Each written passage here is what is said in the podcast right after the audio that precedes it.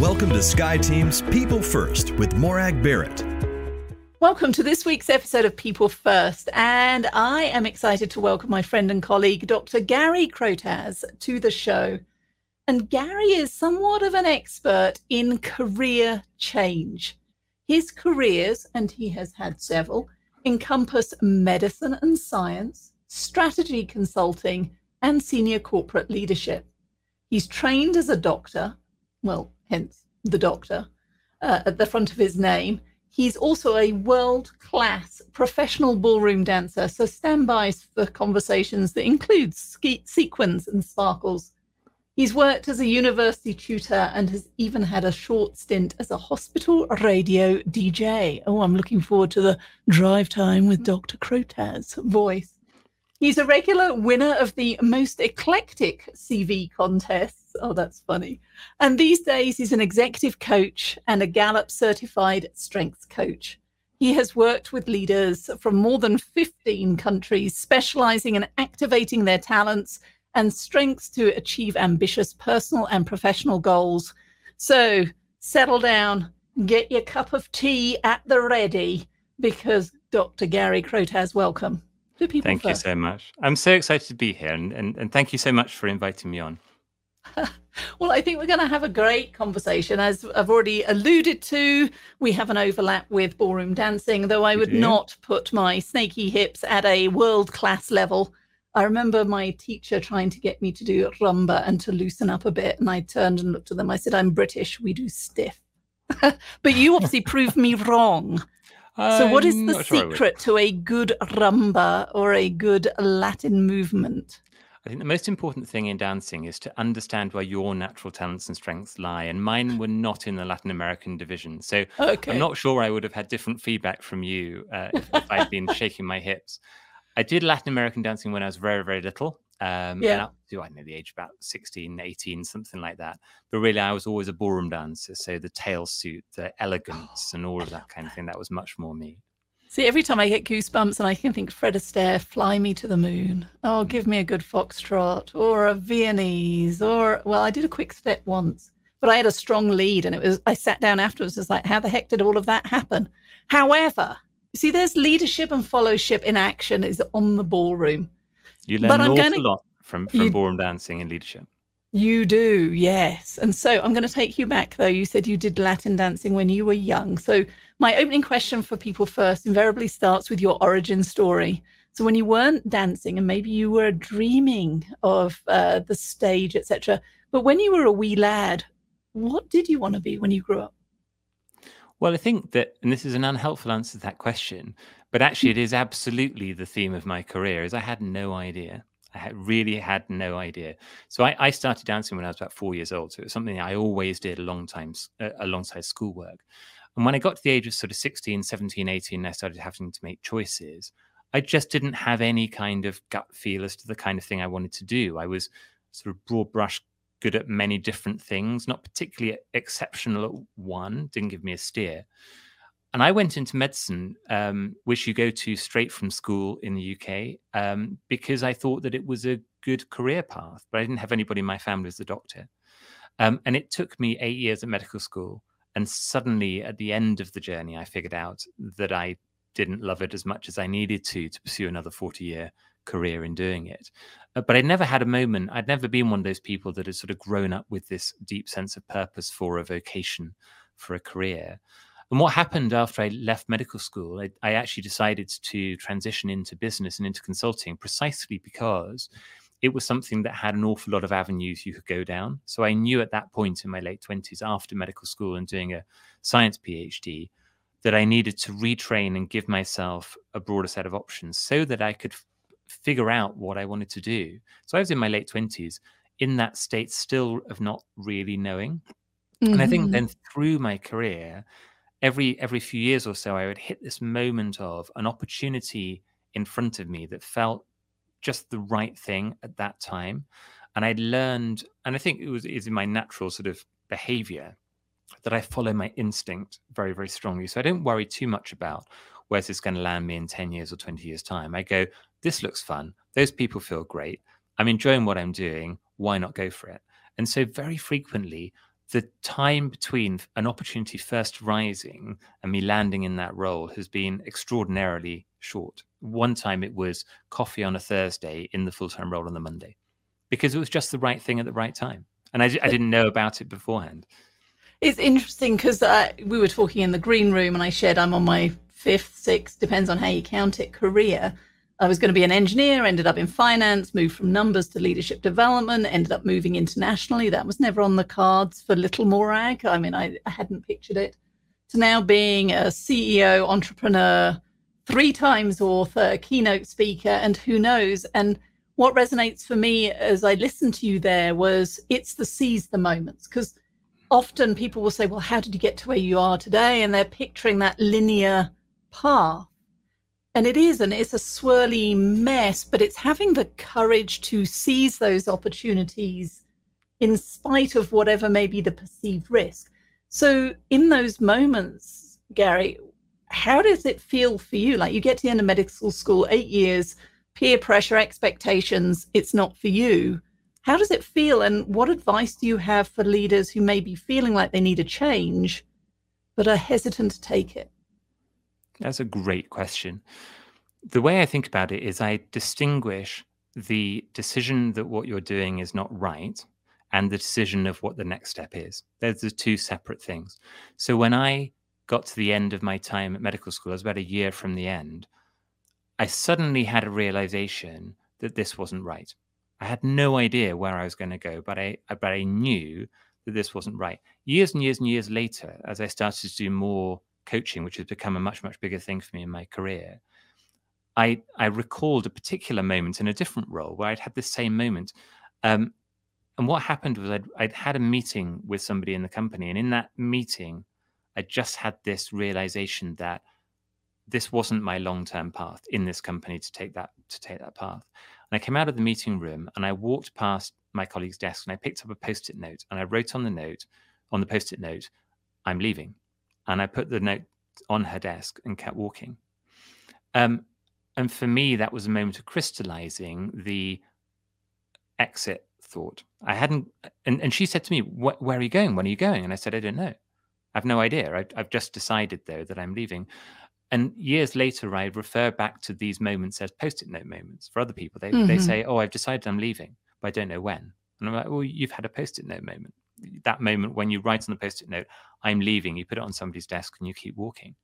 And I've talked to people since who the time between figuring out that they will leave and actually leaving is as many as 5 years sometimes. It doesn't have to be in that moment. Once you've made the decision that at some point you're going to leave, then you've got a much fresher way of thinking about what the future can be, because you're not under pressure necessarily to go straight away or to go into particular things. So for me, I then spent the next year trying to figure out what the next step would be. But I was completely clear that it wasn't the thing that I had up to that point been pursuing. So I love that, the post-it note moment. As I reflected on it, I can see those pivot points, those decisions that had I gone left instead of right, you and I would not be talking here today. And I know we have a mutual friend and colleague in Dr. Marshall Goldsmith, and that's the premise of The Earned Life, his latest book, which is phenomenal because he talks about regret. And more often we don't regret the things that we do, whether they work or not. We regret the things, and in your example there, the opportunities that we didn't take. And I don't do regret. And that is a very conscious choice for me. It started with when I left medical school, and I think this was advantageous for me building this kind of resilience to the idea of regret. When you're leaving medicine, that's not a thing that you do lightly, and it's not a thing that lands well with the medical community because of this sense of this sort of deep vocation to what you're doing. And if you leave, even if you could physically, practically go back, emotionally you can't, and your career, I think, would never quite be the same because you'll always be the person who wobbled, who quit, who, you know. And so actually that helped me to go, if I do make this jump, which I feel I want to do, I have to know that even if it fails, even if I fall flat on my face, my next move still has to be another forward one.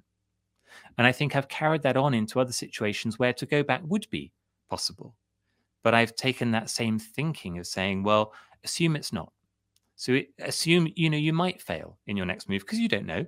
Mm-hmm. But if you do fail, you've got to commit to yourself, one, that you back the judgment that you made to make that move in the first place, whether rightly or wrongly, and then to figure out a way to move forward. So I say, you know, if you're jumping over a fence into a field and you find the bull in the field, then run across the field and jump over the next fence into the next field. Don't jump back over the fence that you just came from, because there's a reason why you jumped over that fence in the first place, to get into that field. And that mentality, I think, helps, because it you know, it stops you spending your life thinking about what might have been. It's interesting because a similar, I don't do regret either. It's always forward looking. I can't do anything about the past. To your point, I can learn from it. And I was coaching a senior leader earlier this year, and they were feeling trapped in their career. And one of the reasons we were doing the coaching was to help them to create a new vision. But they were, it turned out in the coaching, trying to angst between, do I stay or do I leave and retire? And the post-it note moment for them was when they said to me, well, I can't afford to retire. And I just reflected back and said, well, can't you? I mean, who knows?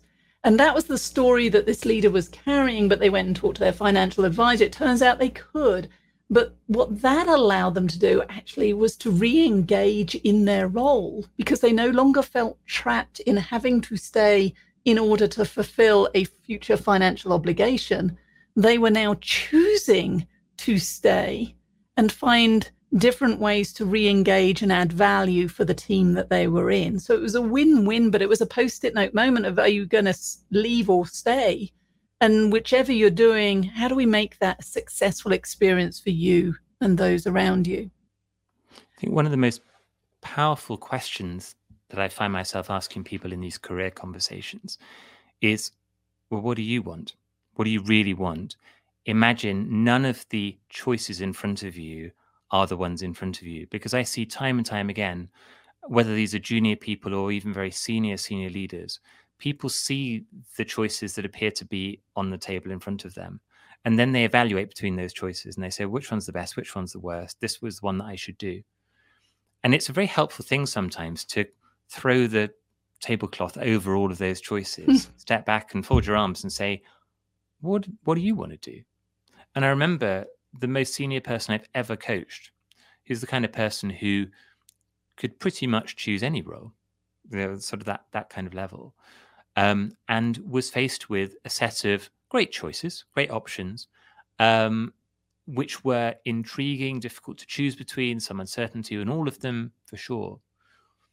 And we had a conversation over quite a long period of time, several months. And at some point I asked that question, you know, if you could do anything and none of these were on the table, none of these were just sort of even ideas in your brain, what do you want? And they said, oh, that's very obvious. I know the answer to that question. And then they said something and it was completely different from any of those options. And I said, and why don't you? And they said, well, I've never considered it. And it wasn't that they went on to do that particular thing, but it completely reframed their thinking to start with, well, where am I going? And what do I love doing? And what gives me value and a sense of purpose? Imagine I could do anything.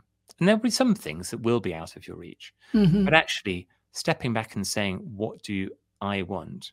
Opens up, and it's the simplest question, but it opens up avenues of thinking that are just not accessible to most people in their daily life, because their head is full of what's going on right now. And it's the power of coaching. It's the power of coaching that gives you the space to think that way. And their heads aren't just full of what's happening now. What I heard in that story, or that example, not a story because it's a lived experience, is the pressure, the peer pressure, the expectations of others often inform the assumed, like my coaching client, that I can't because. And until we take a step back and remove that static and distraction and get to, well, what do you really want? And how much of that can you actually realize now that you've recognized it? That's the power of coaching and perspective. It's interesting, this idea that if I follow my career through, it's gone down all sorts of weird and wonderful and interesting avenues in medicine, in consulting. I ended up in a retail business. So I worked for 6-7 years in retail, in specialist retail. I was a professional ballroom dancer for a time, and then became a full-time coach. And I'm now working in a tech startup. When I look back, there's a thread. And the first time I really recognized what that thread was when I was in a conversation with another shared colleague of ours, Dr. Mark Goulston, who came on my podcast. And he said, "What's the thread that links your career together?" And I said, "Well, looking back, I can see that it's making a difference to people." But it was never, that was never something I was intentionally pursuing. I wasn't choosing to turn left or right in the intentional pursuit of making a difference to people. But in the end, the instinctive choice that I made at each point turned out to be the one that was something about making a difference, whether it was in medicine, in a very direct way to patients. In consulting, it wasn't the actual consulting. It was the fact that I enjoyed having conversations with people who are figuring out their careers, which I later understood looking back was the beginnings of a coaching mindset. In medicine, in the retail environment, it wasn't so much the optimizing the performance of a retailer. It was helping 4,000 people not to lose their jobs because we were keeping the retailer afloat and making it successful over time. And then in coaching, it's not to optimize performance to maximize productivity. It's to see the person in front of you achieve something extraordinary that they never believed that they were capable of. And it's in all different environments, but ultimately it's the same thread. But I was in my mid-40s probably when I first really recognized that that was a thing. And I think sometimes for people that is the thing, that you can see it when you look back. But that's different from the thing that intentionally drives your choices as you move forward. And see, that's the power of Dr. Mark Goulston. He's worked that mojo magic on me too, in terms of thinking about who and what I am and how am I showing up. So in getting you to identify the thread that weaves through your careers to date, to what extent does that thread exist as a tangible thing as you look forward and the future direction of your career? I think much more strongly than ever before now that I recognize it. So an example is 3 weeks ago, I started in a tech startup, which is an exciting thing to do, regardless of the making a difference to people perspective. But what this particular startup is doing is actually it's related to the coaching space. And it's creating a digital platform that makes the coaching experience or the coaching journey accessible to everybody in an organization. Think, departmental managers or literally shop floor till staff in a retailer can have access to the basic kind of coaching mindset, the coaching journey, because it's not expensive, because there's not a human coach in that journey, which makes it otherwise inaccessible to people. And so that's the thing that made me really excited about joining this firm. Whilst there's lots of other things about it that I'm really excited by, I think if there wasn't that sense of purpose that you were making a difference to people, in this case, back to my retail mindset of, I used to lead, I had a role where I was leading all the store teams in a UK multi-channel retailer. So I had about 4,000 people, and we were absolutely trying to make sure that as many of them could keep their jobs. That was the thing that got me out of bed in the morning. That's the thing that made me, go the extra mile and do the best I could. There were other things in the role that I found interesting, but without that core purpose of people, I don't think I'd have that. So it really helped me this time to understand that this wasn't just a sort of, it's a pretty exciting thing that come across my desk, but in a week or two's time, I might find it, not as exciting as that. To really translating it to, wow, if you could do this, you're making a difference to thousands or tens of thousands or potentially even hundreds of thousands of people with something that otherwise they can't access. So I do think it comes through much, much more for me, thinking forward now that I can see that clarity of path that I couldn't see before. And that thread reinforces, I know you talk about this in your book, The Idea Mindset, that every career path is personal to you. So this new platform that's coming is going to help expand that reach and possibilities for people. So the idea mindset, I know you talk about 4 elements that go into creating and crafting both self-discovery and career plan. Tell us about those 4 elements. So IDEA is an acronym that stands for identity, direction, engagement, and authenticity.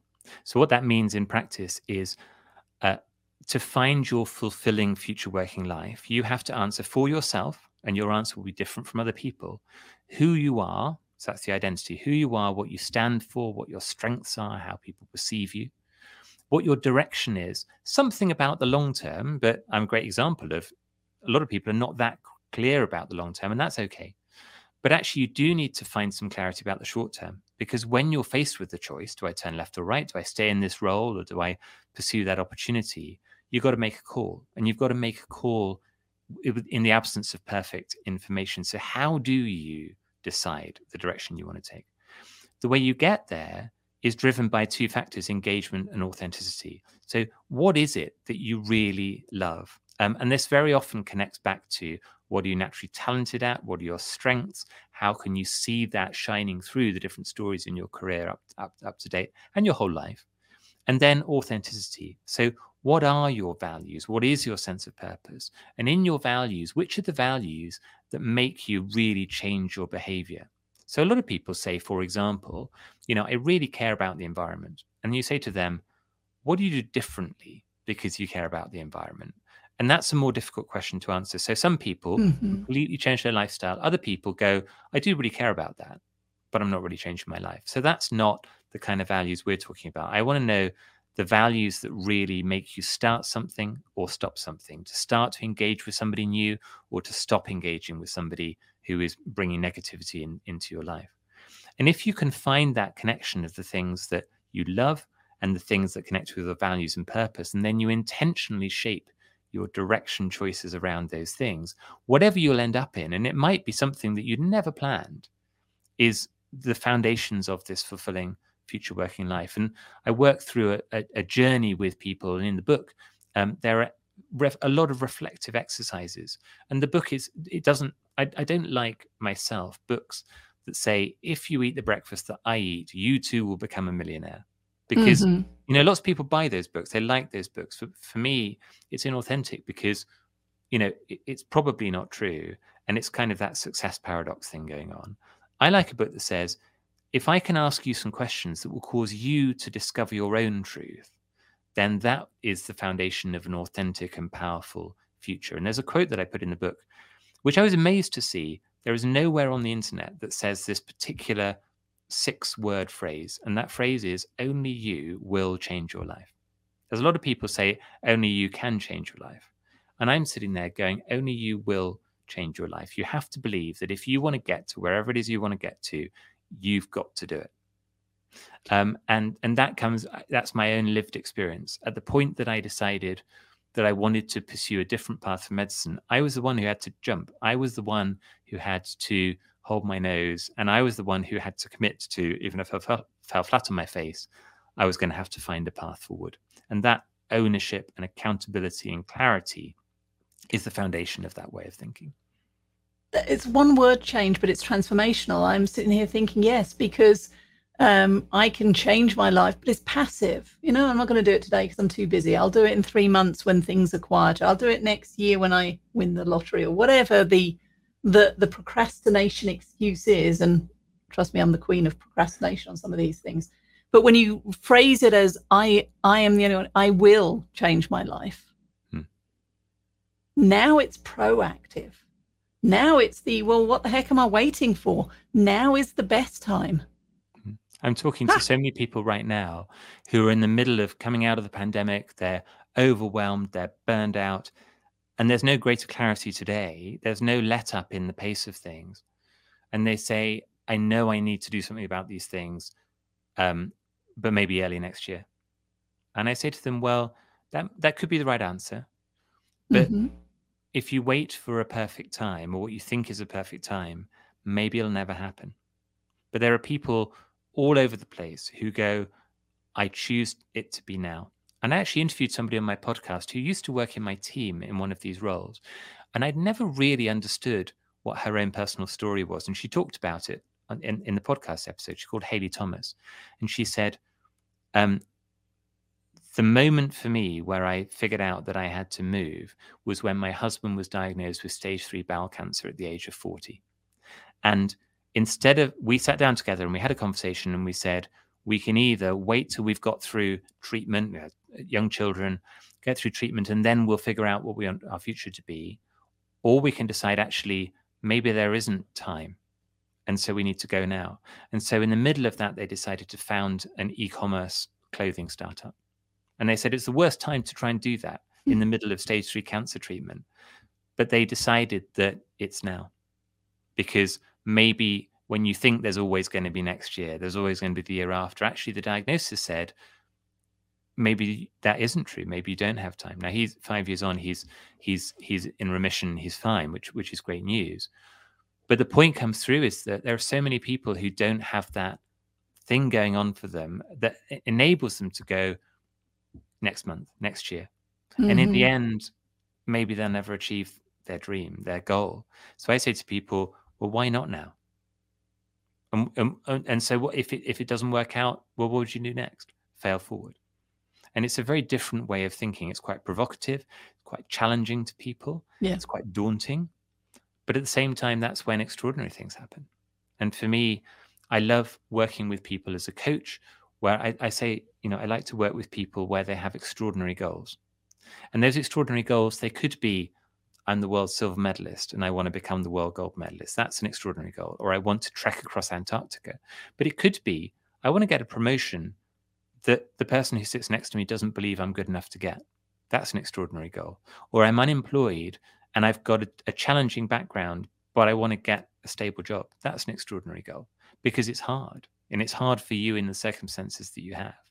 And that's really what the idea mindset's about. It's about, how do you achieve something that is amazing and sustainable, because it's built in a structured way, thinking about all the different elements to make it happen. It's not just an idea and randomly pursue an idea.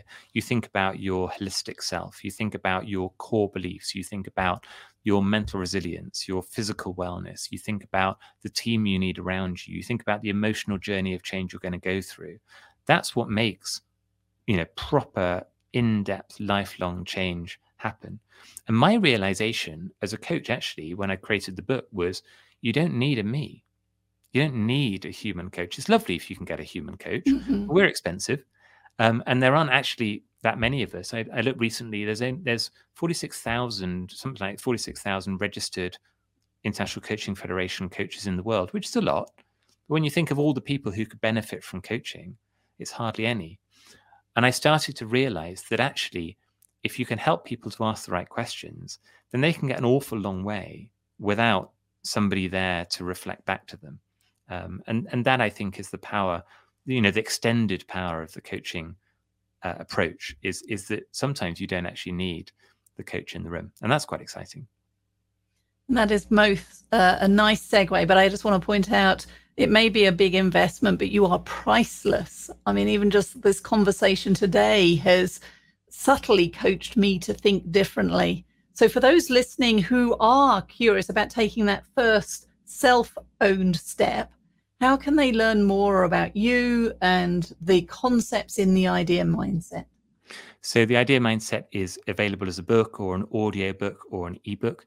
And there's a little website for it called theideamindset.com, or you can go to my own personal website, which is garycrotaz.com. And there's a link to all about it and find out about it there. So that's the best way to discover about the idea mindset. Okay, well, Dr. Gary Crotaz, thank you for sharing your career journey and the invaluable nuggets along the way that come from the idea mindset.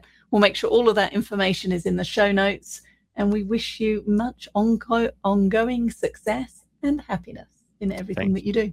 Thank you so much. I really enjoyed our conversation. Thank you so much for joining Morag today. If you enjoyed the show, please like and subscribe so you don't miss a thing. If you learned something worth sharing, share it. Cultivate your relationships today when you don't need anything before you need something. Be sure to follow Sky Team and Morag on LinkedIn, Facebook, Twitter, and Instagram. And if you have any ideas about topics we should tackle, interviews we should do, or if you yourself would like to be on the show, drop us a line at info@skyteam.com. That's SKYE team.com. Thanks again for joining us today, and remember, business is personal and relationships matter. We are your allies.